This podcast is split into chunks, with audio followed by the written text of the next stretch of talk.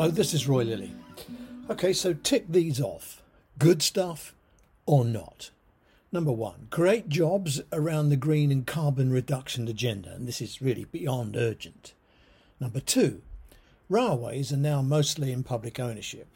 Has privatisation actually delivered better services, cleaner water, cheaper fuel, better postal services, newer infrastructure? Is some sort of revised public ownership overdue? Number three, one thing COVID taught us reliable full fibre broadband isn't a luxury, it's a national utility.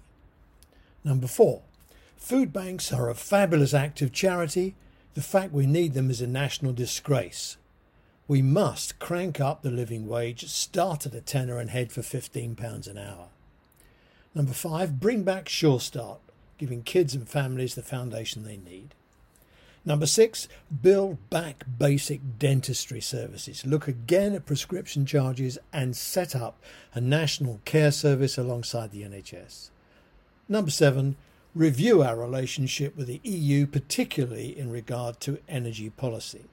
Just seven things that I think most people would have a sympathetic view about, an opinion at least, things that need a bit of a sort out based on my observations of life, services, conversations, daydreaming, and good stuff.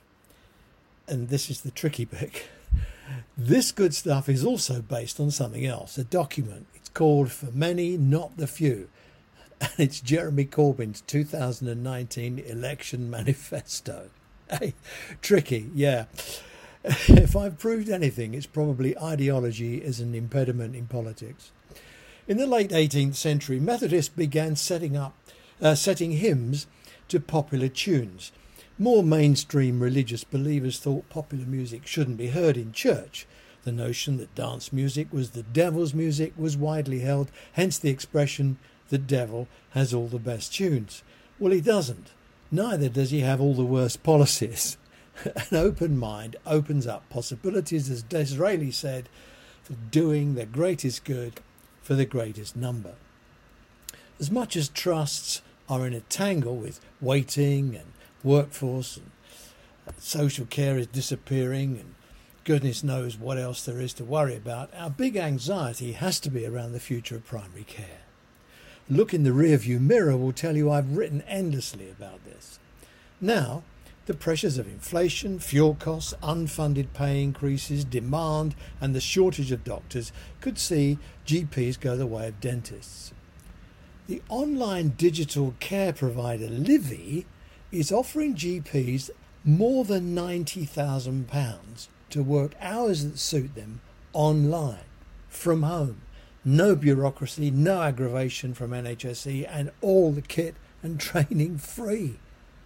Why would you be a GP partner? It makes no sense. I know not every patient is right for a video consult, and GPs are delivering a record number of face to face consultations, but GPs per patient in England dropped by 2.2% in the year to July this year.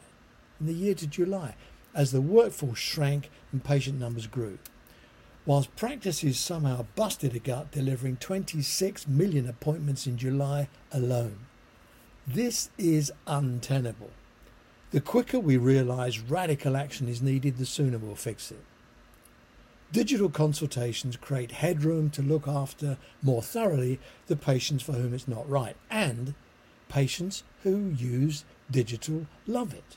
And I connect to some stuff about it in the e letter this morning. The NHS long term plan envisions a digital first NHS, digital first primary care and outpatients. It's time for the NHSE to stop Pritcharding about, roll up its sleeves, and make it happen. Time for a national digital primary care service.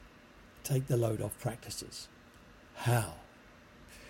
Right, well, take a deep breath online digital provider Babylon wants to pull out of the NHS as losses are damaging their US share price.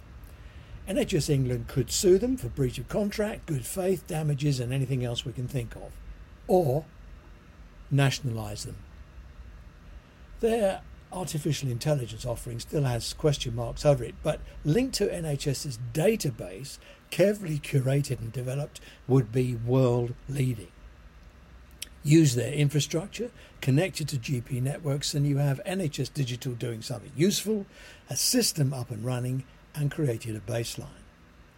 Bold, innovative, unconventional, precipitous, reckless, and what else? Or what? Watch primary care shrivel on the vine. Machiavellian, cunning, devious, devilish. There's a German proverb, excuse my German, I'll have a go at this. Der liebe Gott steckt im Detail. Translated, God is in the detail. So let's go and do some godly good stuff. Thanks for listening, and I hope we'll speak again.